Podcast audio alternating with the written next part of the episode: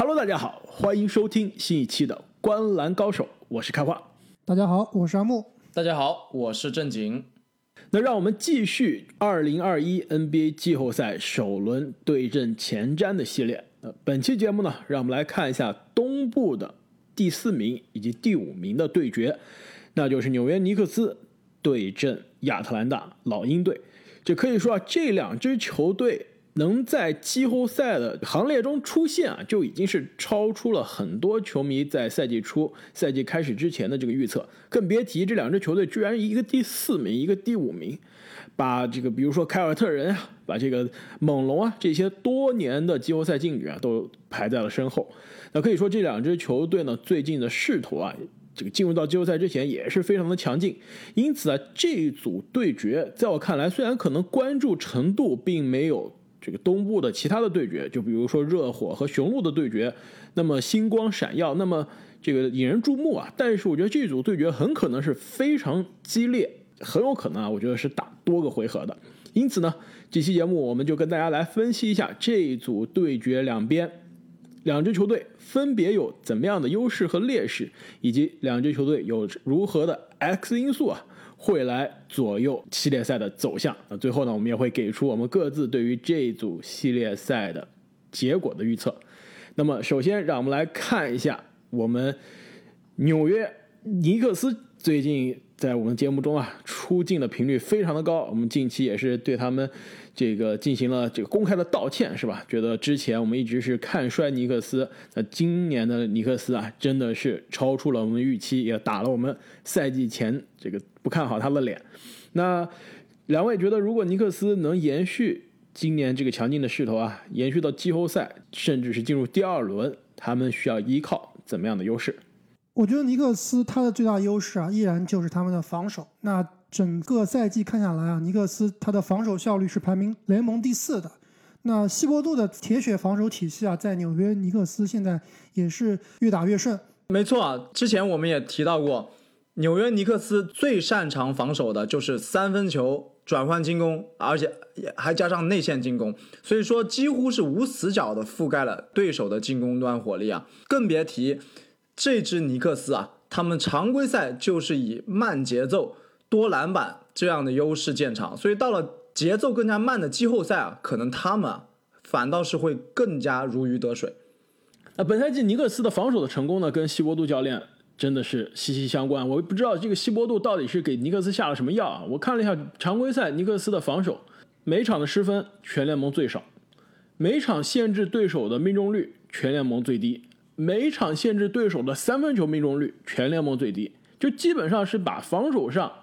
能做的地方都做到极致了，就是基本上每一个对手打尼克斯投篮都不是非常准，这个得分都不是非常多。那这一点啊，真的是这个跟我们之前几个赛季印象中的尼克斯啊是截然相反的。我我同意阿木的观点啊，这个系列赛可能看上去有兰德尔、有吹杨，对吧？得分非常爆炸的球星啊。可能感觉会是一个进攻爆炸的这个系列赛，但是很有可能我觉得会是一个最后拼防守的系列赛。但是如果这两个球队相比啊，在防守端，尼克斯很显然是技高一筹，而且是高了不少。而且尼克斯啊，其实还具备一些优势，比如说他们这个赛季的常规赛三次对阵老鹰全部获胜，而且他们也拥有这个系列赛最强的球星，这个赛季基本上稳进最佳阵容的兰德尔。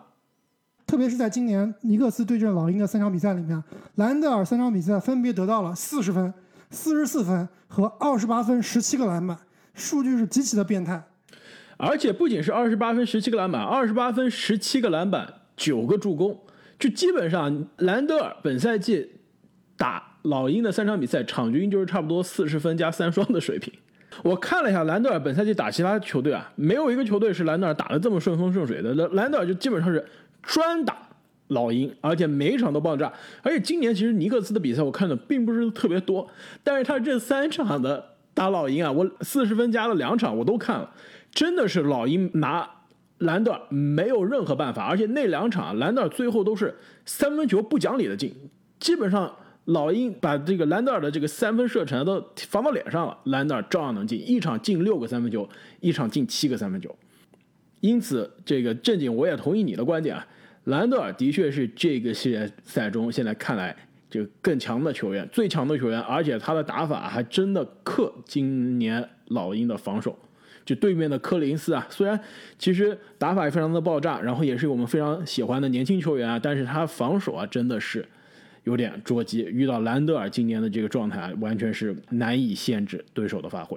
其实另外，我觉得在我看来，呃，你们俩已经提到了我想提的尼克斯的最大的优势啊，两个优势。但是我觉得还有一个优势啊是难以忽视的，那就是纽约的主场优势。我今天看了一下这个本赛季的所有的球队，你们知道，就是我把所有的球队的这个主场胜率和客场胜率做了一下比较。你们知道，这个常规赛全联盟主场胜率比自己的客场胜率这个差距最大的，就是最好，就是主场胜率比客场胜率好的最高的，从高到低来排是哪几支球队吗？七六人肯定是七六人和爵士。呃，你猜对了，七六人猜对了爵士，但这两个是前三名啊。去年我们印象中，对吧？七六人是主场打着可能是七十三胜的赛季的水平的胜率，客场跟去年的尼克斯一样。今年其实七六人依然是主场非常好，百分之八十的胜率，客场呢是百分之五十五，其实还行。全联盟啊，主场优势最大的是金州勇士，主场胜率接近是百分之七十，客场胜率只有百分之三十八。排名第二的是犹他爵士，你猜对了。其实排名第三的的确是七六人，但跟七六人并列的就是亚特兰大的老鹰以及纽约尼克斯。这三支球队啊都是一样的，都是主场比客场好百分之二十五。因此这一组对决正好是两个主场龙、客场虫的球队，但是尼克斯手握着关键的主场优势。因此在我看来，如果我们预测。这一组系列赛非常接近，而且现在看这个美国拉斯维加斯开的盘口啊，也是个非常非常接近的系列赛。那么谁握有最终的主场优势啊？这一点真的是非常关键。而且我们考虑一下纽约的这个市场，大家纽约的球迷尼克斯，准确说尼克斯的球迷多少年没有看过季后赛了？这个饥渴了很多年了，对吧？终于有机会在这个五月份。看 NBA 了，终于有机会在季后赛在六月份看 NBA 的比赛了，这个很少见的事情啊！而且我最近看了一下这个季后赛各支球队的门票，这个球票的价格，你们知道篮网的首轮的票现在这个最低起步多少钱？一百五十以上，一百五，差不多一百五到一百七的样子，最最便宜的票。你知道尼克斯的首轮的票最低多少钱吗？二百五，二百二，五百五。不可能，这尼克斯是不是他们一共没有几张票可以卖出去啊？因为曼哈顿它其实限制的比例还是比较大的。我看一下，其实应该两边的票的量啊，我看是应该是差不多了。但是尼克斯的票的价格啊，真的是贵很多。其实说实话，虽然篮网这个球星啊，我知道怎么回事了，主要是因为尼克斯他的首轮就是他的最后一轮，所以他的票价非常贵。这篮网他的首轮对吧？后面还有第二轮、第三轮、第四轮。所以他这个比赛比较多，而且我们现在录音的时候，首轮的对手还没有确定，是吧？对，如果打威少，大家还不知道看谁。对我估计打威少的话，票价要往上涨了。但是我觉得这个阿木，你这么现在就不看好尼克斯，你准备着两周之后继续道歉啊？我觉得啊这个票价贵还有一个原因就是，说实话，篮网虽然是更加现在更加强的球队，球星也更多，但是纽约真正的主队，说实话还是尼克斯。对吧？即使是在尼克斯最差、最黑暗的时光啊，你你在曼哈顿大街上走，穿尼克斯球衣、这个帽子、围巾的人肯定是比篮网多很多的。所以，其实对于尼克斯来说啊，这些球迷来说，终于是有机会在主场，而且是有主场优势的情况下支持自己的主队啊。其实这个主场优势，我觉得也是尼克斯在这个系列赛中的优势。那么聊完了排名第四的尼克斯呢，对面的亚特兰大老鹰啊，两位觉得有什么样的优势？我觉得相比于尼克斯的防守啊，老鹰他的进攻应该是更好的。那其实全队五名球员场均得分超过十五分，那反观尼克斯，超过十五分的球员啊只有两名球员，所以多点开花是老鹰的进攻的一个特点。这也是尼克斯在防守端比较难限制的，就是老鹰队很多球员啊都可以场均贡献三十加甚至四十加的比赛。没错啊，而且不仅仅是可以贡献三十加四十加。老鹰还有多个球员是可以发动进攻的，就不只是吹杨一个点，包括这个博格丹，对吧？包括路威也是可以自己发动进攻的，好几个球员都是上场又可以抢分，又可以组织。而且啊，我认为除了多点开花之外，老鹰还有一个优势，那就是他们现在队内的氛围啊是呈现一个上升的趋势的。我们都知道，之前赛季中期的时候啊，老鹰队的老大和老二吹杨和柯林斯曾经闹过矛盾，但是自从换了主教练之后啊，整个队的氛围焕然一新。老鹰也从赛季初期的有一点令人失望，最终也把战绩提了上来。现在整支队伍可以说是各司其职，达到了一个非常好的化学反应。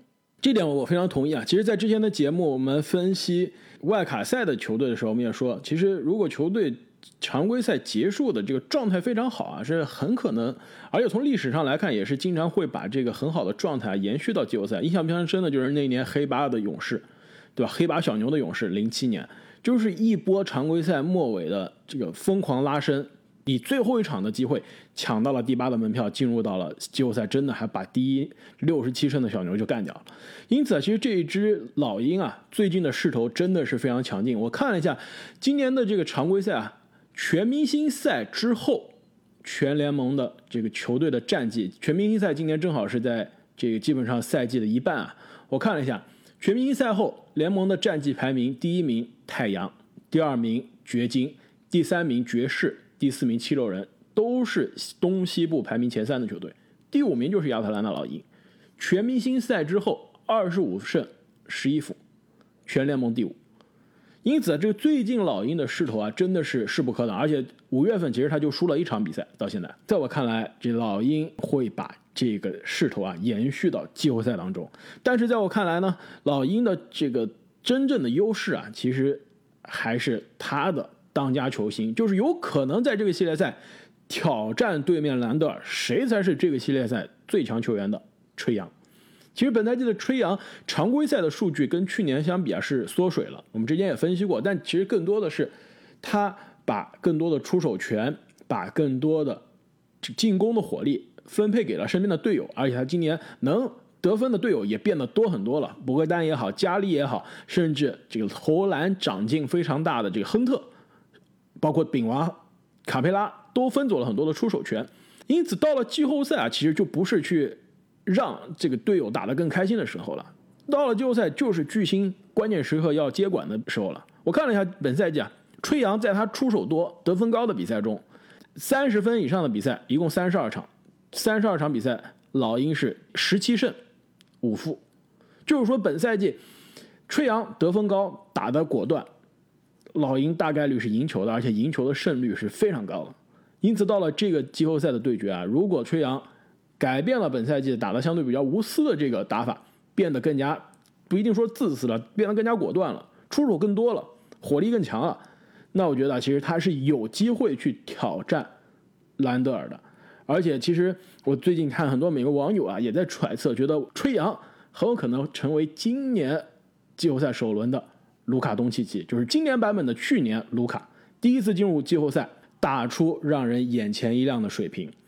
我倒是觉得吹杨在我这里啊，并不能算是一个优势，反倒是更像我的 X 因素。那其实总体来说，我们对吹杨今年的表现还是相对来说比较失望的。其实我之前最看好的 NBA 未来的两大后卫门面，一个是吹杨，一个是莫兰特，我觉得今年打的都不太及格。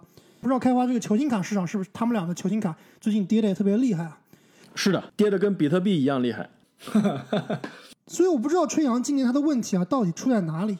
我不知道你们俩对他还是有没有信心啊？我是觉得在这个系列赛，我们应该好好观察观察吹杨啊，他到底是不是我们想象中的未来 NBA 最强的控卫之一？我倒是觉得我对吹杨未来还是有信心的。他的问题其实很明显，进入联盟以来，新秀赛季就是非常突出，就是他的防守。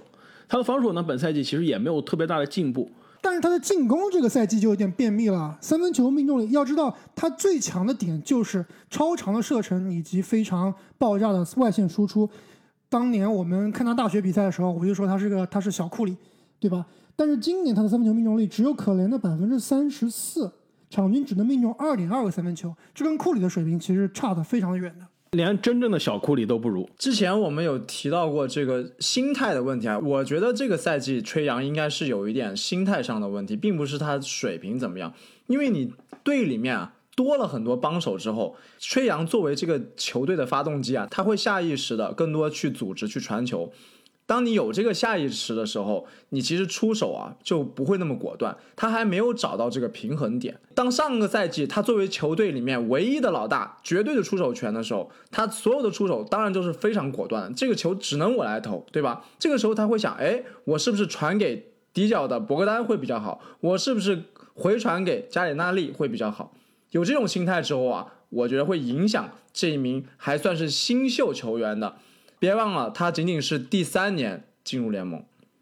没错，这就是为什么我认为吹杨到了季后赛，虽然面对尼克斯更加强硬的防守啊，但是他的得分肯定是会更多的，他的出手肯定是会更多的，而且更加果断的。而且其实更重要一点，我觉得作为球队的老大，去年球队战绩东部第十四，今年的战绩东部第五，就战绩的提升，我觉得肯定是要把。这个掌声送给吹杨的，的确，个人数据是有下滑，效率可能也没有之前的高啊。但是，真正最后能不能转化成赢球，还是对于一个球星、一个年轻球员能不能成为球星的关键评判的关键。因此，这个季后赛对于吹杨来说啊，也是一个不大不小的非常重要的一个考验。那刚刚阿木你说吹杨是老鹰的 X 因素是吗？没错。那正经你觉得老鹰的 X 因素是什么？我觉得老鹰的 X 因素啊，就是我刚刚提到的博格丹、博格达诺维奇，因为如果一旦季后赛吹杨这个点哑火了，或者是被尼克斯强硬的防守给摁住了，那么他们另外的一个关键的组织点、进攻点和投射点，博格丹就必须要站出来，那他有可能会影响这个比赛的走势。这点我非常同意啊。其实全明星赛之后，老鹰的。战绩全联盟前五啊，重要的原因之一就是博格丹的崛起。其实，在我这边我准备的时候，我写的也是博格丹是老鹰的 X 因素啊。但是，我觉得还有一个隐藏的 X 因素，其实不知道你们俩知不知道。最近，比如说欧文打出了一个常规赛数据的壮举，你知道是什么吗？一百八十俱乐部，对，准确的说是五十四十九十，对吧？投篮命中率超过百分之五十，三分球命中率百分之四十，罚篮百分之九十以上。你知道老鹰有一个球员打出了一个更恐怖的俱乐部吗？两百吗？两百俱乐部，真的是两百俱乐部，那就是老鹰传奇托尼斯奈尔。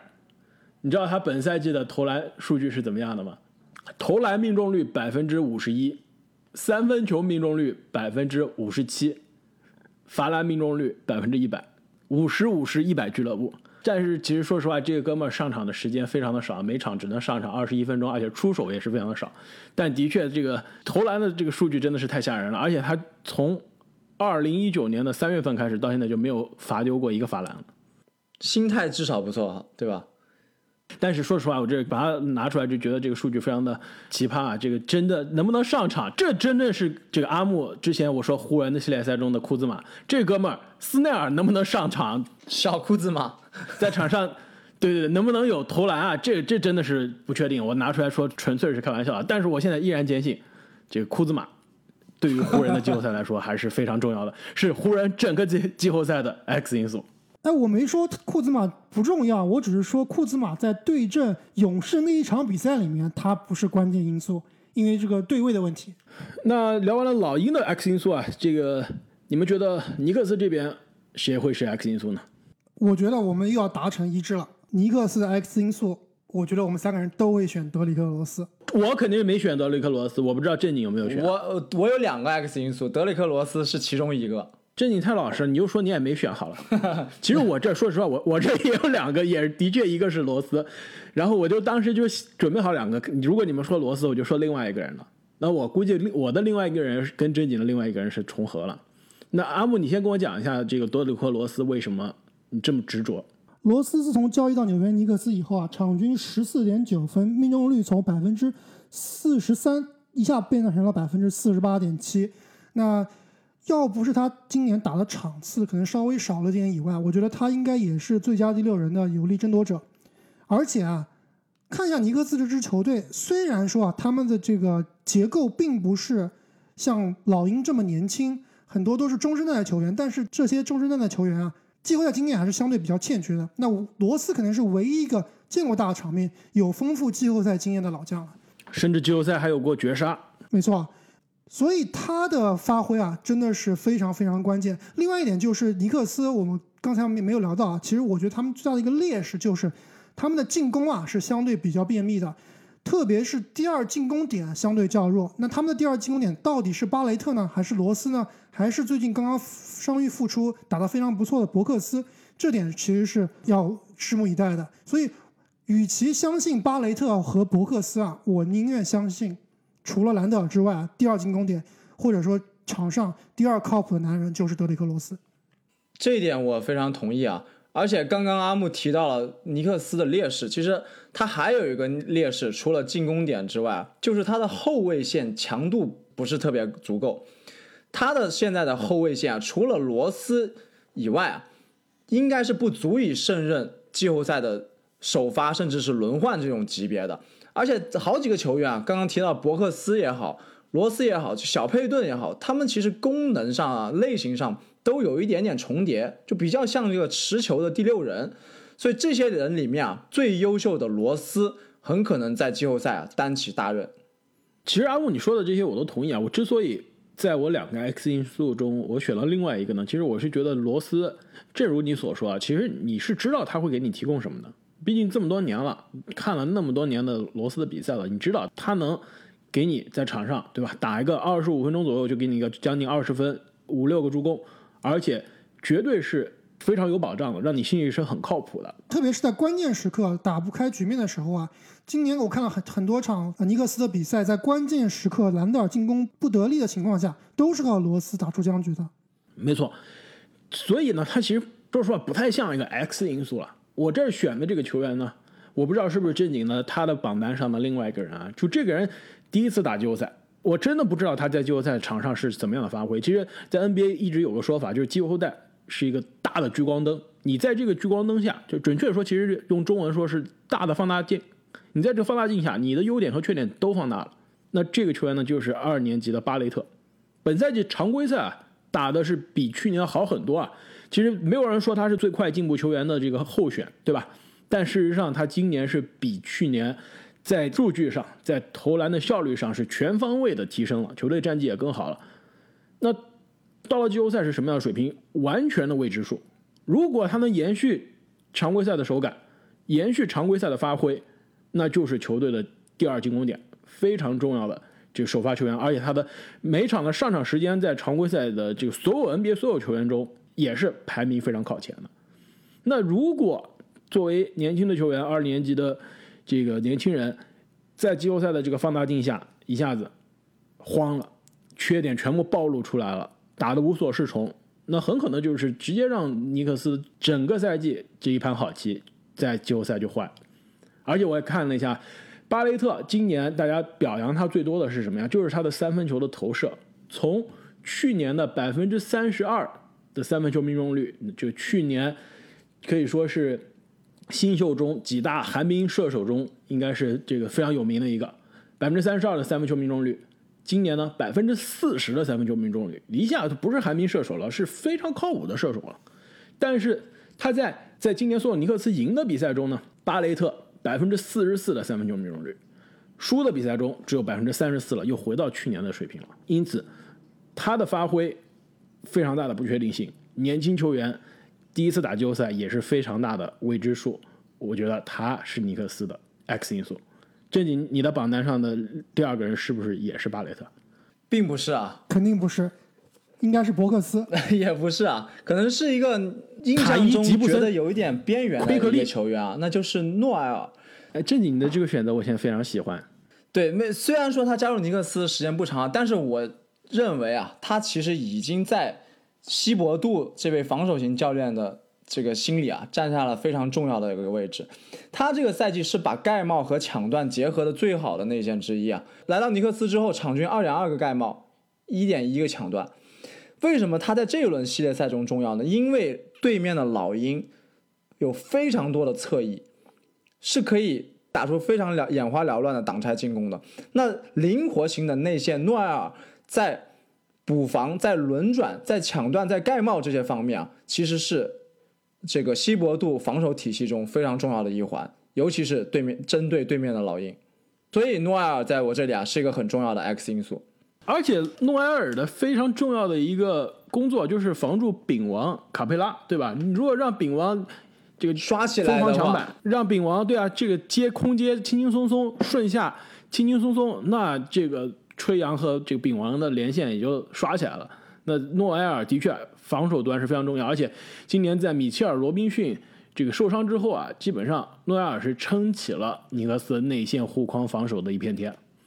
你的这个选择啊，的确真的是非常符合 X 因素的定义。那么我们分析完了两边球队之后，两位对于这个非常激烈紧张的系列赛结果是怎么样预测的？阿木，你还坚持尼克斯首轮出局的这个判断吗？老鹰四比二，尼克斯球迷啊只能看三个主场比赛了。而且还要被偷掉一个，是吧？对，第七场可能都危险。我倒是对尼克斯更有信心啊，尤其是刚刚我们提到这个重要的 X 因素罗斯，想想季后赛的罗斯，就感觉心里面就安定了不少。所以我认为尼克斯应该可以四比三艰难的拿下胜利，而且就是依靠他们的主场优势。哎，那这一点我跟正经也是想到一块儿去了。我在我看来，这个系列赛很可能是六到七场，而且是七场啊，我觉得概率还挺大的。而且尼克斯和老鹰两个都是主场强、客场弱的球队啊，很可能都是都只能在主场赢球。因此，我的选择也是尼克斯四比三，而且四场全是主场赢的。那么本期节目我们对于尼克斯和老鹰的这组东部首轮对决就分析完了。那接下来我们依然会给大家带来其他几组 NBA 季后赛首轮的对决前瞻。呃各位听众朋友，如果还没有订阅我们频道的话，也抓紧订阅我们的频道。我们节目最近更新的这个频率啊非常快，因此呢，你在第一时间啊就可以收到我们节目更新的通知。那么再次感谢各位听众朋友们的支持，我们下期再见。再见。再见。